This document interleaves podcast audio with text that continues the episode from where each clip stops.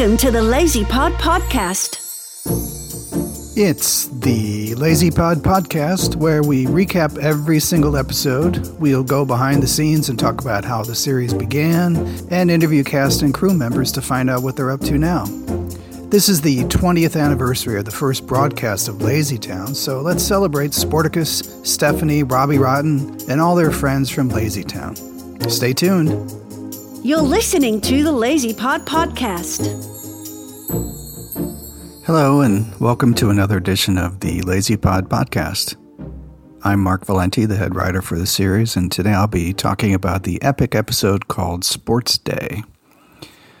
Our show begins with Bessie on two telephones gossiping. She utters her tagline for the first time Big news! She approaches the mayor, once again calling him Mayor Meanswell, and asks him what he's doing.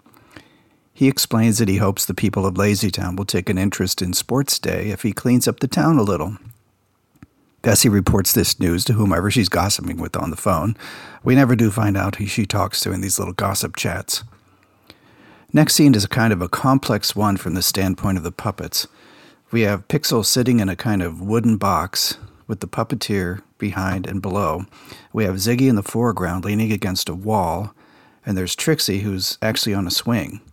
Stephanie enters carrying a book she says she found at the library. She says the book tells the entire history of Lazytown and that today happens to be Sports Day. Trixie says the book is a hundred years old, so in other words, don't bother.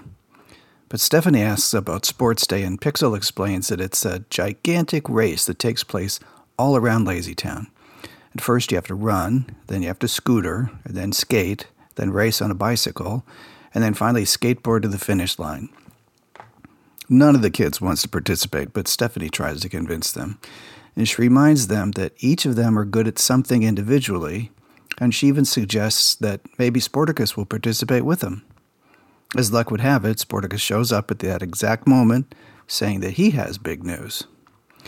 Ziggy wants to know if this big news is that he found a giant mountain made of chocolate. Sportacus says no. Ziggy says maybe he found a small mountain made of chocolate. Sportacus says no. His big news is that it's sports day, his favorite day of the whole year. And this thrills Stephanie. She and Sportacus prepare to go have fun, but the other kids just say, forget it. They don't want to race. Stingy, holding his beloved piggy bank, says, Besides, we can't play on the field. It's too messy.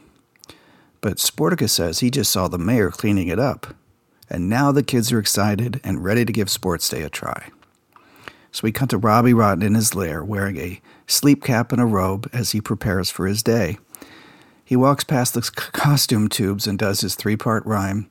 He passes by a woman's outfit complete with a Carmen Miranda headdress made of fruit. He says this one is too girly. Next is what looks like a Mayan robe with another headdress that he says is too curly. Passes by a Napoleon outfit, which he says is too early. Finally, he walks past a sword fighting outfit that he says is too fancy. He looks at the camera and says, That doesn't rhyme. He arrives at his own Robbie Rotten costume and heads over to his equipment to pull the lever that sends him spinning around into his costume. Except the machinery spits out a doll sized costume that he picks up and shrugs. What the heck? He spins around, and next thing you know, he's wearing the Robbie Rotten costume. Suddenly, there's a loud klaxon sound, alerting Robbie that something is amiss up in Lazytown. He peers through his telescope and sees Bessie Busybody lying on a lounge chair in the sun with sliced cucumbers all over her face. He reacts as if he's seen a ghost, but he keeps looking around town and spots Sportacus and the kids all playing soccer. Of course, he's horrified by what he sees, but he gets an idea. He'll buy the sports field. He steps up to a control panel that counts all of his lazy ideas, and he's up to 400 ideas for the week. Cut back to the sports field where the mayor is thrilled, saying, This will be the best sports day ever. But before anyone can celebrate, Robbie shows up with a full size bulldozer, and Sportacus gives him this tough guy look like, What are you trying to pull, Robbie? Robbie hands the mayor a pen and paper and says, Sign here. The mayor does, and Robbie immediately tells everyone to leave. He now owns the sports field and says he's going to build a pillow stuffing factory on the site. Stingy says Robbie can't do that because the land belongs to him. It's mine. Robbie shows him the contract that the mayor just signed, and he mocks Stingy's voice, mimicking his mine. Sportacus says, Hey, you can't do that. Robbie says, Okay, then. You race me, and if you win, you can have your sports field back. Oh, and by the way, Sportacus has to leave town forever. He says it again, and then Stingy asks, For how long did you say? And a frustrated Robbie yells, Forever! with the echo for the first time. Ziggy says Sportacus would never leave, and Sportacus marches over to Robbie with his angry look on his face. He shakes hands with Robbie, and the content, contest is set. Sportacus reassures the kids that if they all work together, there's no way they can lose. Sportacus tells Ziggy he has the most important job, being the sports candy supervisor. Ziggy asks, Is that a good thing? Sportacus says, Yes, it's a good thing. Next, we see the kids all working out, stretching, doing sit ups, getting ready for the competition as the song starts. Sportacus does one arm push ups while Robbie is down in his lair doing some minor leg lifts in his orange chair before he falls asleep. Check out how Stephanie encourages Stingy to do sit ups. She holds his beloved piggy bank just out of his reach. Ziggy power lifts his two giant lollipops. The kids are having a hard time with all the exercise, but Robbie's having a ball creating inventions that will tilt the competition in his favor. We see the kids huffing and puffing, and Sportacus just says, Look, you need the right kind of energy. Ziggy tries to give them all candy, but Sportacus says no. For the first time, he introduces the concept of sports candy, apples, and other healthy foods. Sportacus does a flip through the air, and apples come flying out of his backpack to the kids below.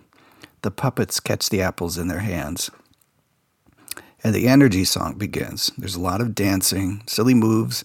Stephanie dances with the banana. This is one of those songs where Magnus and Juliana really dance together. He's got those great acrobatic moves, and she's a veteran Broadway dancer with a ton of training. It's fun to see them. Robbie watches them and announces, It's disguise time. As Robbie eavesdrops on Sportacus and the kids from a mailbox, Sportacus explains why sugar can rob you of your energy. Ziggy asks a strange question about keeping sugar in his underwear. Sportacus tells him about the time he had a sugar meltdown, which sounds an awful lot like diabetes. Ziggy rushes off to get more apples. Robbie sees him and pulls out his invention, the Rotten Candy Faker Maker 3000. Turns candy into what looks like normal apples, but they're full of sugar. Ziggy sees the apple that Robbie created and brings it to the sports fair to give it to Sportacus. The race begins, and Sportacus is way ahead of Robbie just as Ziggy tosses Sportacus the fake apple. Sportacus takes a bite, and he immediately goes into a sugar meltdown. Sportacus passes out on the park bench, and the kids start to doubt their success, but Stephanie encourages them, saying, We can't give up now.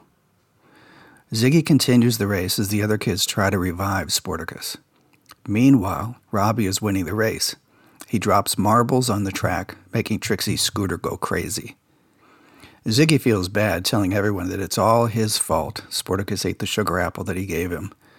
But Pixel spots Robbie's rotten candy faker maker, and now they all know that it was Robbie who sent Sportacus into a sugar meltdown, not Ziggy. Stephanie realizes that they only need to give Sportacus a real apple, so Ziggy goes off to find one. He tries jumping to reach an apple high on a branch, and he finally gets it. He tosses the apple to Stephanie, who gives Sportacus a bite. Suddenly, Sportacus wakes up, and the kids tell him what Robbie did. Sportacus enters the race, but Stingy won't release the baton because, of course, it's mine. Within a few seconds, Sportacus passes Robbie four times, doing all the stunts that Robbie already did. It's a race to the finish as Sportacus crosses the finish line on a skateboard with what seems to be a jet engine behind him. He goes right past the finish line and bumps into a tree, sending a mountain of apples falling on top of him.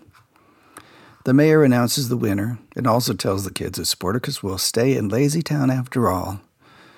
Everyone cheers and we go into the Bing Bang dance, and this is when we started including fast clips from scenes throughout the show during Bing Bang. Thanks for listening to the Lazy Pod podcast. In future episodes, we'll go behind the scenes with stories about how the scripts were brainstormed and written. We'll talk with the actors and crew members, and we'll have special episodes on the songs, the action sequences, the sets and props, and the studio itself. Make sure you go to bed by 808, and remember, there's always a way.